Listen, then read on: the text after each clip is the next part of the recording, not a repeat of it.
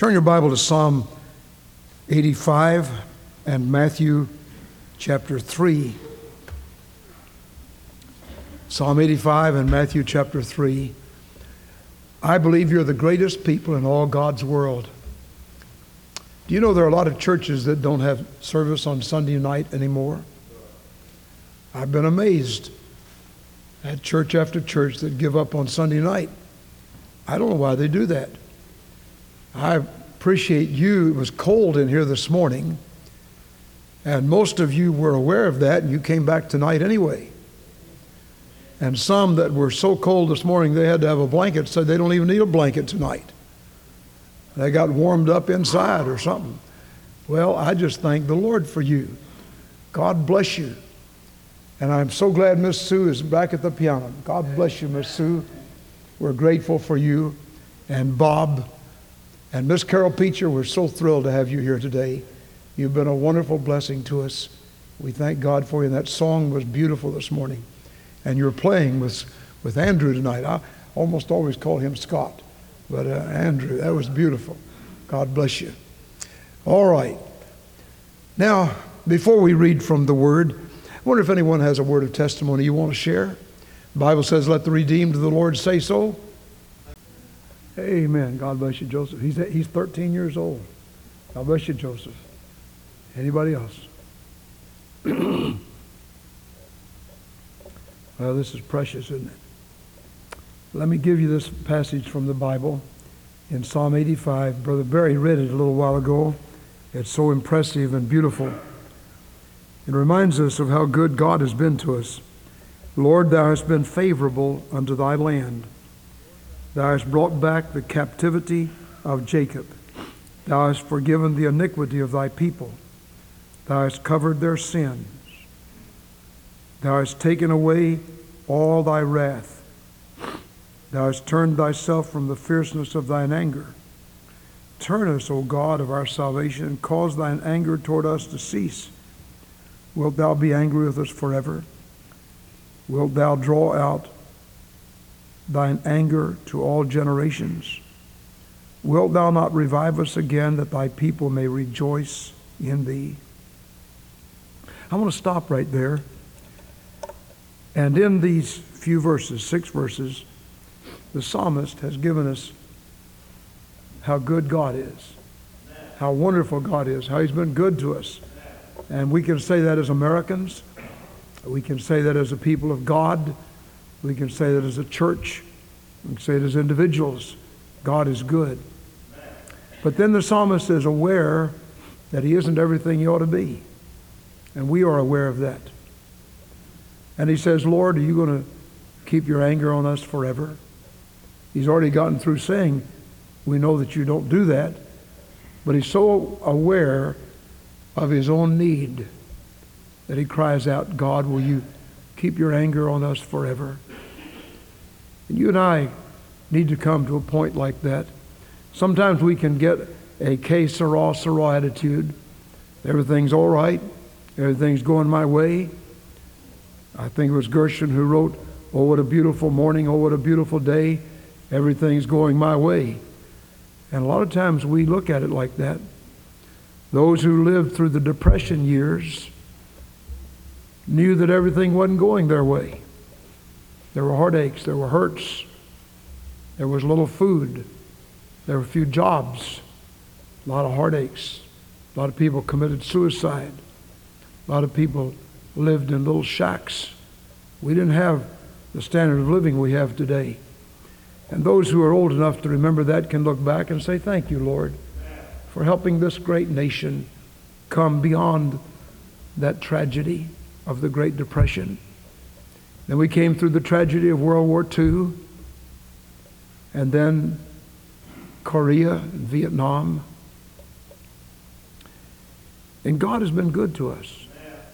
I guess we're one of the few nations on earth that has never had a bomb dropped on one of our cities from an enemy nation. We've had some terrorists, some within our citizenship and some on the outside who tried to attack us. But America has been greatly freed from all of that tyranny. So surely we can say tonight, Lord, thank you for your goodness. And almost all these testimonies said the same thing. Thank you, Lord. Thank you, Lord. Thank you for saving my soul. Thank you for making me whole. Thank you for giving to me a life so full and free, love so full and free. Thank you, Lord. But then the psalmist says, Wilt thou not revive us again? Now, why do you think he would say that right in the middle of a praise psalm? Will you not revive us again? He recognized that even though God is good to us and has been wonderful to us, that we're not as wonderful to Him as we ought to be.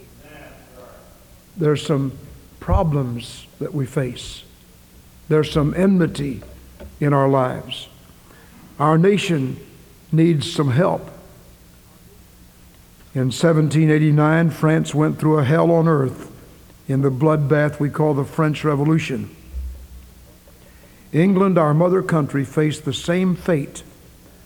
But a man by the name of John Wesley heard the call of God, and answering the summons, he preached in fields and open plains, calling England back to God. Revival came, England was saved. In 1740, the American colonies faced the same challenges and calls of a new era. The revolution was near. Immorality and atheistic thinking were rampant.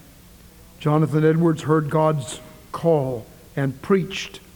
The Great Awakening ensued, ushering in an era of courage, spiritual fortitude, and power that set the pace for America's Declaration of Independence and nationhood, sparing this great nation from the graveyard of nations and providing spiritual principles upon which America has been built.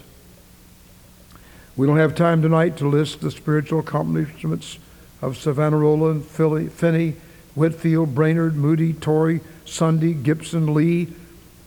Who knows but that the potent preaching of today's Billy Graham is even now stemming the tides of hell that are unleashed on the very shores of America. A few weeks ago, our young people at Anchor Christian School took a trip to Red River Meeting House. Let me read you about the revival of 1900, 1800. It was one of the most wonderful events of modern times. It appeared more like the sudden conversion of a nation than the regeneration and reformation of individuals. If a traveler had passed through the whole breadth of the settled portions of North America in 1799, he would have heard the songs of the drunkard, the loud swearing, the obscenity of crowds around taverns, and the bold, blasphemous vaunting of infidels in every village and hamlet. If he had returned in 1801, he would have heard instead the proclamation of the gospel to awed multitudes, earnest prayers in the groves and forests, and songs of praise to God all along the public thoroughfares. While this wonderful religious awakening spread with great rapidity over the entire country, from the Atlantic coast to the extreme frontier settlements of the Great West, in no other locality was it so deep and powerful as in Kentucky, where the people had been most profane in their everyday conversation and blatant in their coarsest type of infidelity. Where sin abounded, grace did much more abound. The revival began at the Red River Meeting House in Logan County, and God can do that again. But it waits for us. R.A. Torrey said there's a threefold formula for revival. Now, in three weeks, October the 22nd, we're going to begin a series of meetings. Brother Mike Rout will be here. Mike is one of the foremost preachers of Kentucky. He's from here. He was saved and baptized and called to preach and married right here at this place. And Mike is leading in the conservative resurgence in Kentucky, one of the great leaders. There are other churches in other states trying to get him. He's a prominent preacher.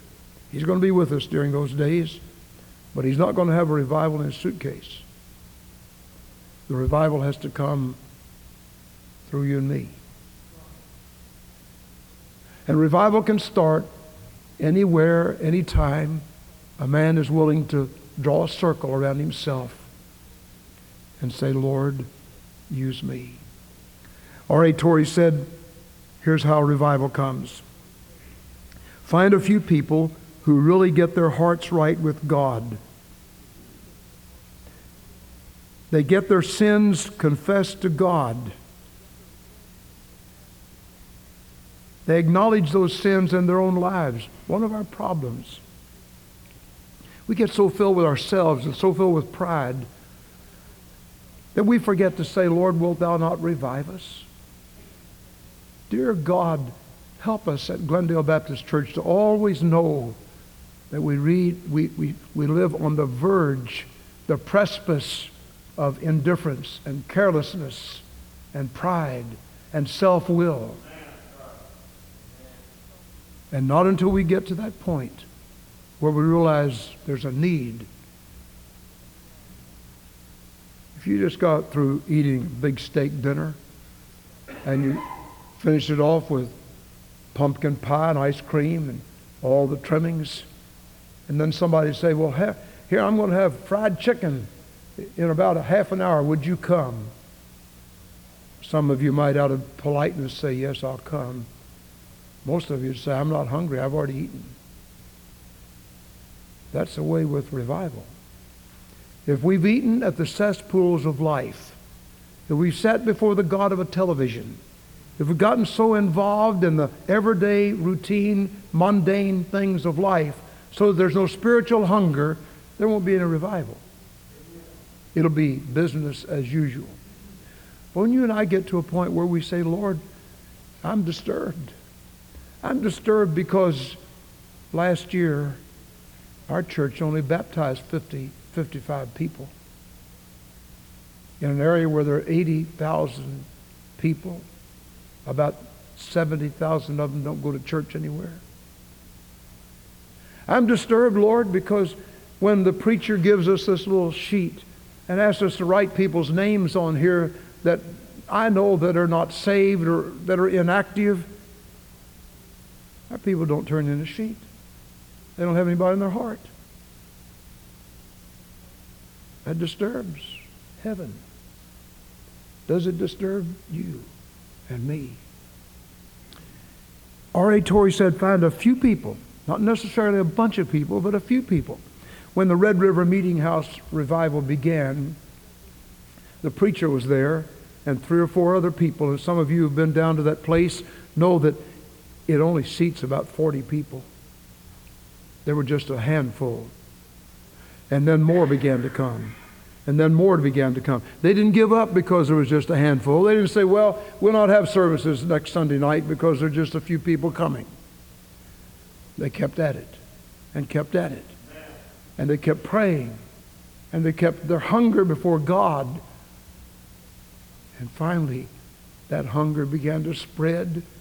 And after a while, in that little courtyard, where the cemetery is now down there at the Red River Meeting House, there were 20,000 people, and they came to camp out. They didn't go home after the service. They were hungry to hear the Word of God. They didn't look at their watches to see when the preacher would finish so they'd get out and go somewhere else. They stayed. And when the service was over, they said, Brother, will you preach again? Uh, let's have another prayer meeting. They stayed all night. They brought their, ca- their campers in, their, their wagons in, and spent the night. After a while, the camp meeting went on for two or three years. The first camp meeting in, a, in the world. Right down here in Logan County. A great revival. And you know what happened from it? Spiritual concern began to spread. Liquor houses closed not because of legislation, but because nobody went to them. The theaters had a hard time because nobody wanted to go to the theater.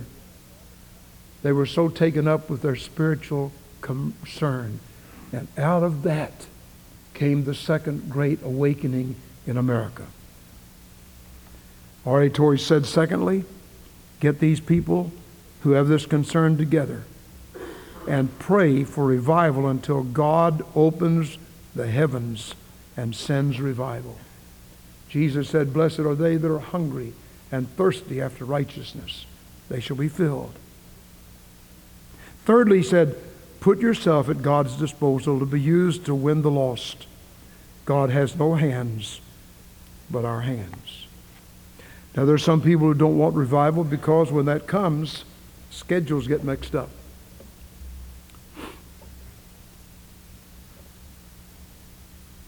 In 1961, we had a spiritual awakening. Some of you were here at that time. Some of our people didn't like it. This place got so packed with teenagers and young people that adults stood at the door and couldn't get in. The services went on until midnight. And we heard people we'd answer the telephone and they'd say, Is that revival meeting still going on? My kid went over to the meeting. Is he not home yet? I said, No, the meeting isn't over yet. Got over about 12:30 or 1. You say, That's nonsense. No, it was God dealing with people. And people lined up to come and give testimonies. If you were here at that time, you remember that. Why did that happen? Now listen. There were a few young, few young people, just a few. Darla Stone was one of them. Ronnie Hicks was one of them. Two or three others. We began to pray. They started a morning watch service on Friday morning at 6:30. They paid the price of getting out of bed early, young people. They didn't nobody had to wake them up. They just came. Some of the ladies said, well, we'll serve hot chocolate and donuts before they go to school. And those young people directed their own service. I was there. A few other adults were there. And it began to spill over into the high school. After a while, we started a Good News Club at Bowling Green High and had 160 kids attending that thing. The kids would carry their Bibles to school, and some of the teachers would make fun of them. And they kept on doing it. One night in the revival meeting, we had five football players in the in the baptistry at one time. From that began an unbroken chain of young men and young women who have walked down the altar and have said, Lord, here am I. Use me, use me, use me. Until tonight, we have over 200 of kids that sat where we sit tonight. They're out preaching the word, out in mission stations, out around the world, serving the Lord. They did what R.A. Torrey said. And I want to tell you, revival can come again. Most people have never experienced a real revival. We've, we've had protracted meetings. We've had meetings when people got saved. Thank God for that. But as far as a meeting that would really touch the lives of people everywhere, most people have never seen that. God can do it. We can't say, Lord, do what you did in 1961. We serve a God of the future. We need to say, Lord, do whatever we need. But I want to be part of a revival that goes on right now. I want to give my life to you. I want to ask God to use me. And I want to confess any sins in my life that, need to, that I need to get rid of. My pride. You know, one of the things that disgusts heaven? Listen to this. When some kid walks down the aisle and prays for somebody or wants to get saved, and some pride filled adult sits back there and says, Oh, they're just kids go down there. They do that all the time. Service is over, they march out the back door, never come down to shake hands with anybody. You know what God will do? He'll give us a famine, a spiritual famine for people getting saved if you can do it like that. If you can say that doesn't make any difference to me, I'm just going to walk on out, God will say, okay, I'll pass over and use some other church. I want to challenge you to get excited when somebody gets saved, to pay the price in prayer. And when someone does come, make a beeline and stand in the line if it's necessary for two hours. Come down there and shake hands with them. I came from a church. At the time I was there was a great revival church. Though they never had protracted meetings, they had revival every Sunday. Every Sunday, five or six, seven, eight, ten people get saved. Every Sunday. Baptized maybe every Sunday night or every other Sunday night. Those years that Dr. Gibson was there. You know what I learned? Now, in those early years, my dad was not a Christian. I told you the other day that Brother Gordon is the only person that ever told me he witnessed to my dad, and my dad told him he was trusting Christ. That was my dad was an old man. But during those early years, after I got saved, I wanted to get in that line and come and shake hands. Dad said, What's going on down at Walnut Street? You're always the last one to leave. I said, Daddy, somebody got saved tonight. Our church got all excited and they stood in line clear back to, to, to uh, third, Street, third Street and they walked down here. People stood literally to the back of the building in that great big church. I get so ashamed. I love you, but I get so ashamed when I stand at that back door and see God's wonderful people walking out that door instead of coming down here to say, Lord, I'm sorry for my pride. I apologize to you for my pride. I want to thank you that that black girl got saved this morning, that that other black boy came and said he was saved and he wanted to be baptized. I want to thank you. I didn't mean to fuss tonight. I'm just telling you, we need revival. If I can impress on my heart and your heart, oh God, cause us to be disturbed about the lostness of people and help us not to be indifferent when spiritual struggles are going on. I wonder how many of you pray for each other? Do you know nobody in this building has reached the end zone? I played a little bit of football. Nobody ever wanted me on their team, but I played a little football. I know what it means to pass a goal line and so on. And do you know you don't reach the end zone till you cross that line? You don't make a touchdown till you cross that line. That ball doesn't get the extra point till it crosses the line in between those lines. You and I are not home yet. There's not one person in this room who's in heaven yet. And as long as we're here, we're going to have spiritual struggles. We're going to have ups and downs. God forbid that we should look down our nose at somebody's going through a spiritual struggle. God forbid that Christians should be the only army in the world that shoot their wounded. Let's lift them up. Help them back going for God. Lord, send a revival and let it begin in me. Will you close your eyes? What happens when revival comes? Schedules are changed. We get concerned about the sanctification of our own lives. We want to set ourselves apart to God. Service becomes paramount.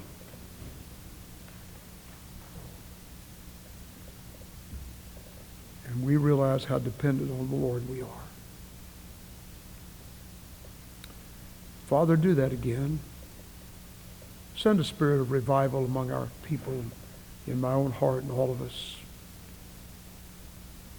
Lord, send a revival. Let it begin in me. As we close the service tonight, if there's anybody here who would like to just come and kneel at the altar and say, Lord, I want to pray for revival and offer myself to you. I want you to do something in my life. You just come, even right now.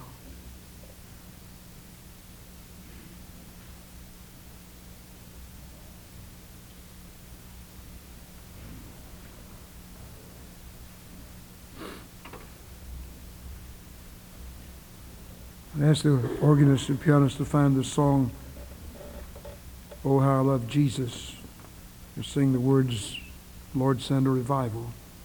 Let it begin in me.